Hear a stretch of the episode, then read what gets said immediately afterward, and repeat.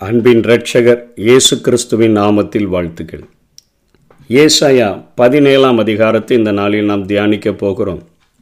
இதில் ஏசாயா தமஸ்கு என்று சொல்லி சீரியாவின் தலைநகரை குறித்தும் வடக்கு இஸ்ரவேல் அதாவது கிட்டத்தட்ட ஒன்பது கோத்திரங்களை உடைய அந்த வடக்கு இஸ்ரவேலை எப்ராஹிம் என்று சொல்லியும் இந்த இரண்டு தேசத்திற்கும் வரவிருக்கக்கூடிய நியாய தீர்ப்பை குறித்து அவர் இந்த அதிகாரத்திலே சொல்லுகிறதை பார்க்கிறோம். அரண் மூன்றாம் வசனத்தில் அரண் எப்ராஹிமையும் ராஜாங்கம் தமஸ்குவையும் விட்டொலியும் இஸ்ரவேல் புத்திரருடைய மகிமைக்கு நேரிட்டது போல சீரியாவில் மீதியாக இருக்கிறவர்களுக்கும் நேரிடும் என்று சேனைகளின் கர்த்தர் சொல்லுகிறார்.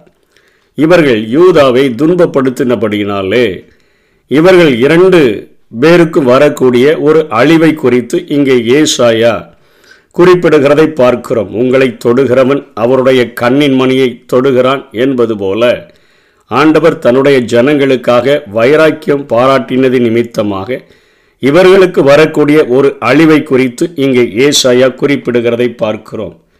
இந்த இரண்டு அரசுகளும் சேர்ந்து கிமு எழுநூற்றி முப்பத்தி நாலில் அவர்கள் யூதாவின் மேலே படையெடுத்து வந்த பொழுது யூதா அசீரியா ராஜாவை துணை கலைத்து தப்பினதாக ரெண்டு ராஜாக்கள் பதினேறாம் பதி பதினாறாம் அதிகாரம் ஏழு எட்டு ஒன்பதிலே நாம் பார்க்கிறோம். ஆகாஸ் அசீரியா ராஜாவாகிய திகிலாத் பிளேசாரிடத்திற்கு ஸ்தானாதிபதிகளை அனுப்பி நான் உம்முடைய அடியானும் உடைய குமாரனுமாய் இருக்கிறேன். நீர் வந்து எனக்கு விரோதமாய் எழும்பின சீரியா ராஜாவின் கைக்கும் இஸ்ரேல் ராஜாவின் கைக்கும் என்னை நீங்களாக்கிவிடும் என்று சொல்ல சொல்லி கர்த்தருடைய ஆலயத்திலும் ராஜாவின் அரண்மனை பொக்கிஷங்களிலும் அகப்பட்ட வெள்ளியையும் பொன்னையும் எடுத்து அசிரியாவின் ராஜாவுக்கு காணிக்கையாக அனுப்பினான்.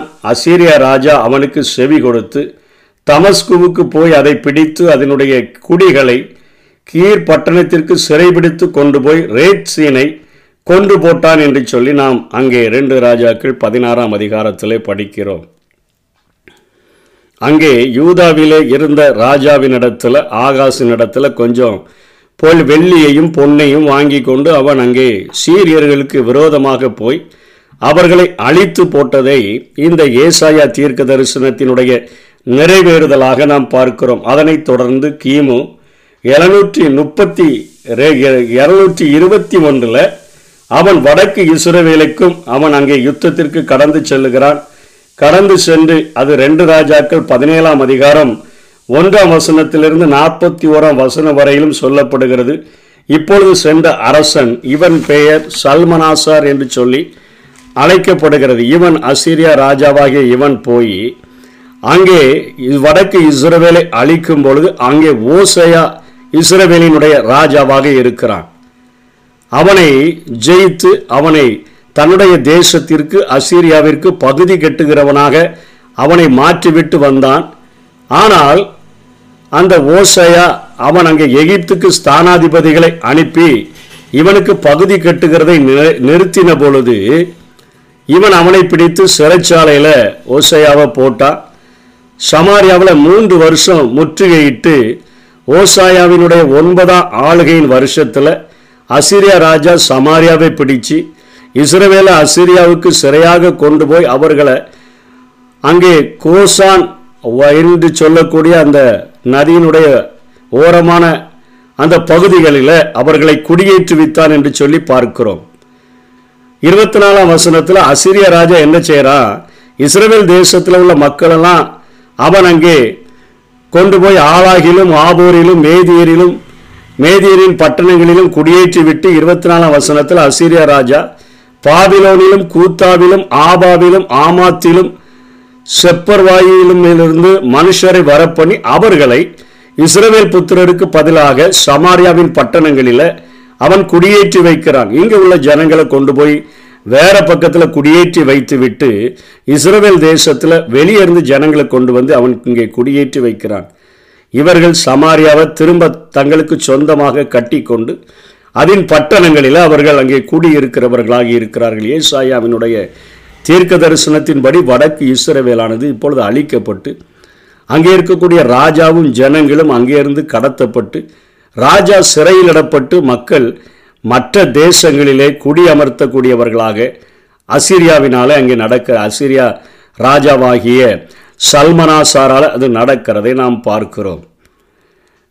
கர்த்தருக்கு பயப்படாம அந்த ஜனங்கள் அந்த குடியேற்றப்பட்ட ஜனங்கள் அங்கே இஸ்ரேல் தேசத்தில் இருந்தபோது ஆண்டவர் அவர்களுக்குள்ள சிங்கங்களை அனுப்பி அந்த தேசத்து ஜனங்கள் தேவனுடைய காரியத்தை அறியாததுனால அவர் அவர்களை கொண்டு போடுகிறதற்கு சிங்கங்களை அனுப்பினார். அது கொஞ்சம் பேரை கொண்டு போட்ட உடனே அவர்கள் அசிரியா ராஜாவினிடத்தில் சொல்லி அவர்களுடைய தேவன் எங்களுக்கு இப்படி சிங்கங்களை அனுப்பி எங்களை கொண்டு போடுகிறான்னு சொன்ன உடனே சல்மனாசர் சொல்கிறாரு கொஞ்சம் கொண்டு வந்த ஆசாரியர்களில் ஒருவனை அழைச்சி கொண்டு போங்க. அவன் அவர்களுக்கு அந்த தேசத்து தேவனுடைய காரியங்களை போதிக்க கடவன் என்று சொன்னான். அப்படியே ஆசாரியன் ஒருவன் வந்து பெத்திலகேமில் குடியிருந்து அவன் தேவனுக்கு பயப்படக்கூடிய காரியங்களை நடக்க வேண்டிய விதத்தெல்லாம் அவன் போதித்து கொண்டு இருந்தான் என்று சொல்லி அந்த ரெண்டு ராஜாக்கள் பதினேழாம் அதிகாரத்தில் பார்க்கிறோம். அந்த ஜனங்கள் என்ன செஞ்சாங்கன்னா இன்னைக்கு இருக்கிற ஜனங்களை போல இரண்டு நினைவுகளால் குந்தி குந்தி நடக்கிறவர்களாக அவர்கள் காணப்பட்டார்கள். ரெண்டு ராஜாக்கள் முப்பத்தி மூன்றாம் அதிகாரத்திலையும் நாற்பத்தி ஓராம் வச அதிக வச முப்பத்தி மூன்றாம் வசனத்திலும் நாற்பத்தோராம் வசனத்திலும் சொல்லப்பட்டது போல கர்த்தருக்கு பயந்தும் தாங்கள் விட்டு வந்த ஜாதிகளுடைய முறைமையின்படியே தாங்கள் தேவர்களை சேவித்து வந்தார்கள். ரெண்டு பேருக்கும் ஒரு கும்பிடு போட்டு வாழுகிறவர்களாக அவர்கள் மாறினார்கள். அங்கே கொஞ்சம் ஜனங்கள் இசுரவேலில் மீதியாக இருந்த ஏழை பால ஜனங்கள் எல்லாம் அங்கே விடப்பட்டு போனவங்கெல்லாம் இந்த ஜனங்களோடு கூட கலந்து அவர்கள் ஒரு சமாரியர் என்கிற ஒரு கலப்பின ஜனங்களாக உருவானார்கள். இவர்கள்தான் யூதர்களுக்கு அருவறுப்பானவர்கள் அதனால தான் யோவான் நாலாம் அதிகாரம் ஒன்பதாம் வசனத்தில் அந்த சமாரியா பெண்மணி ஆண்டவரிடத்தில் சொல்கிறார் நீர் யூதராக இருந்து என்னிடத்தில் வந்து நீர் தண்ணீர் கேட்கிறீரே என்று சொல்லி கேட்கிறதை நம்ம பார்க்கிறோம். ஒரு கலப்பின ஜனங்கள் உருவாகிற அளவிற்கு அந்த இஸ்ரவேல் தேசமானது ஏசாயாவினுடைய தீர்க்க தரிசனத்தின் மூலமாக பாழாக்கப்பட்டதை நாம் வேதத்திலே நாம் பார்க்கிறோம். அதனை தொடர்ந்து நாலாம் வசனம் ஆறாம் வசனத்தில் இந்த காரியங்கள் அழிவு முடிந்த பின்பாக ஏசாயா பதினேழாம் அதிகாரம் ஏழாம் வசனம் எட்டாம் வசனத்தில் ஜிக் சிக்கலில் மாட்டிக்கொள்ளும் போது தான் வேறு வழி இல்லைங்கிற நிலை வரும்பொழுது மனிதன் தேவனை தேடுகிறவனாக காணப்படுகிறான். அக்காலத்தில் மனுஷன் தன் கைகளின் கிரியைகளாகிய பீடங்களை நோக்காமலும் தன் விரல்கள் உண்டு பண்ணின தோப்பு விக்கிரகங்களையும் சிலைகளையும் நோக்காமல் தன்னை உண்டாக்கினவரையே நோக்குவான் அவன் கண்கள் இஸ்ரவேலின் பரிசுத்தரையே நோக்கி கொண்டிருக்கும் என்று சொல்லி இன்னைக்கு ஒருவேளை துன்பங்கள் வரும்பொழுது பிரச்சனைகள் வரும்பொழுது மாத்திரம் ஆண்டவரை நோக்காதபடிக்கு நம்முடைய எல்லா சூழ்நிலைகளிலும் ஆண்டவரை நோக்க வேண்டும் என்கிற காரியங்கள் நமக்கு உணர்த்து வைக்கும் வண்ணமாக இந்த வசனங்களை ஆவியானவர் ஏசாயாவை கொண்டு எழுதி வைத்திருக்கிறார். ஆனால் அவர்கள் சிக்கலில் மாட்டிக்கொள்ளும் போதும் வேறு வழி இல்லை அப்படிங்கிற ஒரு நிலை வரும்பொழுது மாத்திரமே ஆண்டவரை அவர்கள் தேவனை தேடுகிறவர்களாக இருந்தார்கள். பத்தாம் வசனத்தில் ஆண்டவர் சொல்லுகிறார் உன் பலனாகிய கண்மலையை நீ நினையாமல் உன் ரட்சிப்பாகிய தேவனை மறந்தாய். ஆதலால் நீ நேர்த்தியான நாற்றுகளை நட்டாலும் அந்நிய தேசத்து கன்றுகளை வைத்தாலும் பகற்காலத்திலே உன் நாற்றை வளரவும் விடியற்காலத்திலே உன் விதையை முளைக்கவும் பண்ணினாலும் பலனை சேர்க்கும் நாளிலே துக்கமும் கடும் வேதனமே உங்களுக்கு அறுப்பாயிருக்கும். இவர்களுடைய குணாதிசயங்களை குறித்தும் இங்கே ஏசாயா குறிப்பிடுகிறார்.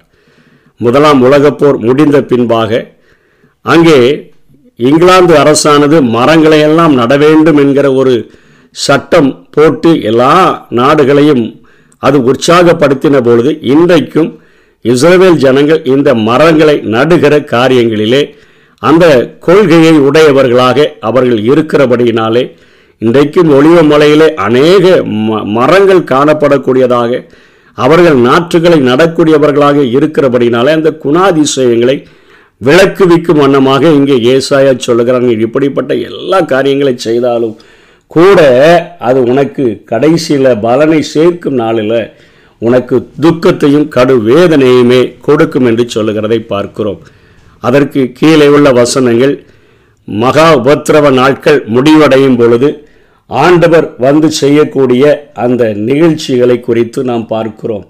இது ஒரு கூட்டம் அல்ல ஒரு அசிரிய ஜன கூட்டமல்ல திரளான ஜாதிகளின் கூட்டம் அங்கே வந்து இந்த தேசத்துக்கு விரோதமாக நிற்கும் பொழுது ஆண்டவர் அவர்களை ரட்சிப்பார் என்கிற காரியத்தை குறித்து நாம் பார்க்கிறோம். ஏனென்று சொன்னால் சகரியாவில் பதினான்காம் அதிகாரத்தில் இங்கே தெளிவாக சொல்லப்படுகிறது. அவர்களுடைய நாட்களில் அந்நாளிலே வெளிச்சம் இல்லாமல் ஒருவேளை பிரகாசமும் ஒருவேளை மப்புமாயிருக்கும் ஒரு நாள் உண்டு. அது கர்த்தருக்கு தெரிந்தது. அது பகலுமல்ல இரவுமல்ல ஆனாலும் சாயங்காலத்தில் வெளிச்சம் உண்டாகும் என்று சொல்லப்படுகிறது. அப்படிப்பட்ட நாட்களில் ஆண்டவர் அந்த இஸ்ரவேல் தேசத்துக்கு விரோதமாய் வருகிற எல்லா ஜனங்களையும் எல்லா அந்த ஜாதிகளையும் அழித்து போட்டு கர்த்தர் ஒருவரே அங்கே ராஜாவாய் இருப்பார் என்கிறதை சகரியா குறிப்பிடுகிறதை நாம் பார்க்கிறோம். ஆனாலும் இந்த நாளிலே நம்மை உற்சாகப்படுத்தும் வண்ணமாக பதினாலாம் வசனம் நமக்கு ஒரு அருமையான வாக்குத்தத்த வசனமாக சொல்லப்பட்டிருக்கிறதை பார்க்கிறோம்.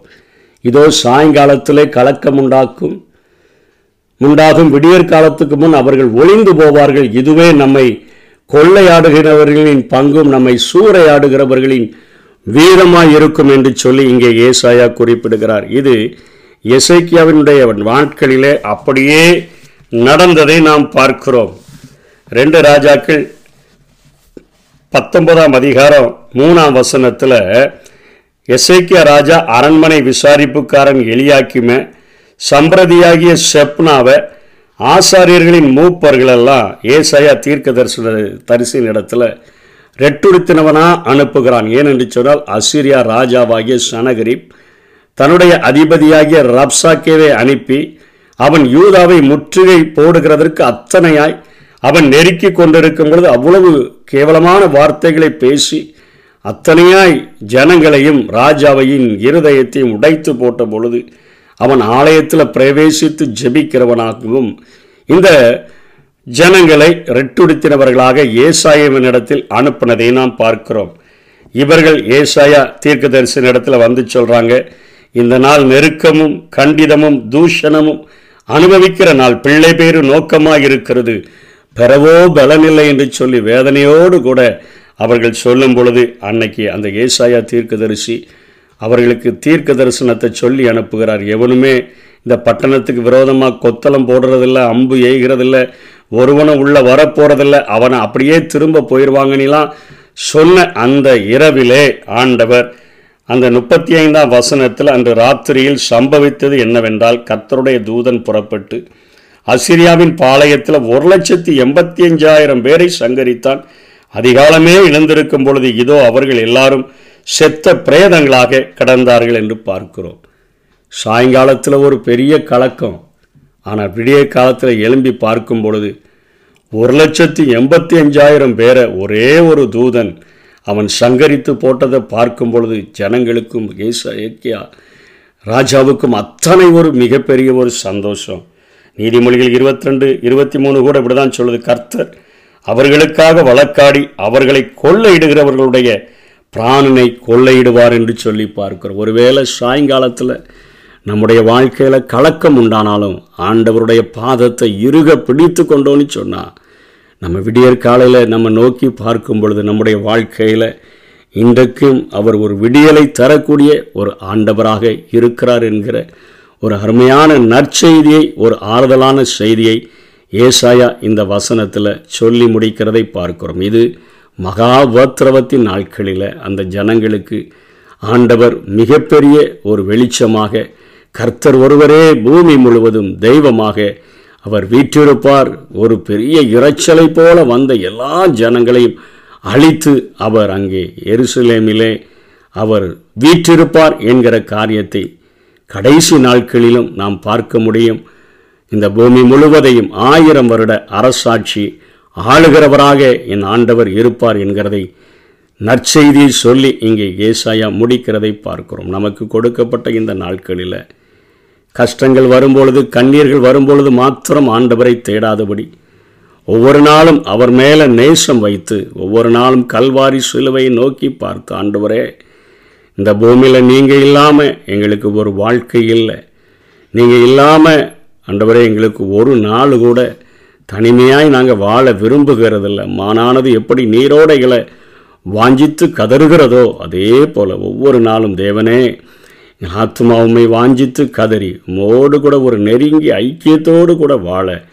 இந்த பூமியில் நாங்கள் இருக்கும்போது நீர் எங்களோடு கூட வாழவும். நாங்கள் இந்த பூமியை விட்டு வரும்பொழுது நாங்கள் உம்மோடு கூட வாழவும். ஒரு நம்பி ஒரு பிரிக்க முடியாத ஒரு வாழ்க்கையை இந்த நாளிலிருந்தே தொடங்கவும். எங்களுக்கு உதவி செய்யுங்கன்னு கேட்போம். அப்படிப்பட்ட கிருபைகளை தேவன் நமக்கு தந்தருள்வாராக. ஆமை மாலை நேரம் அழுக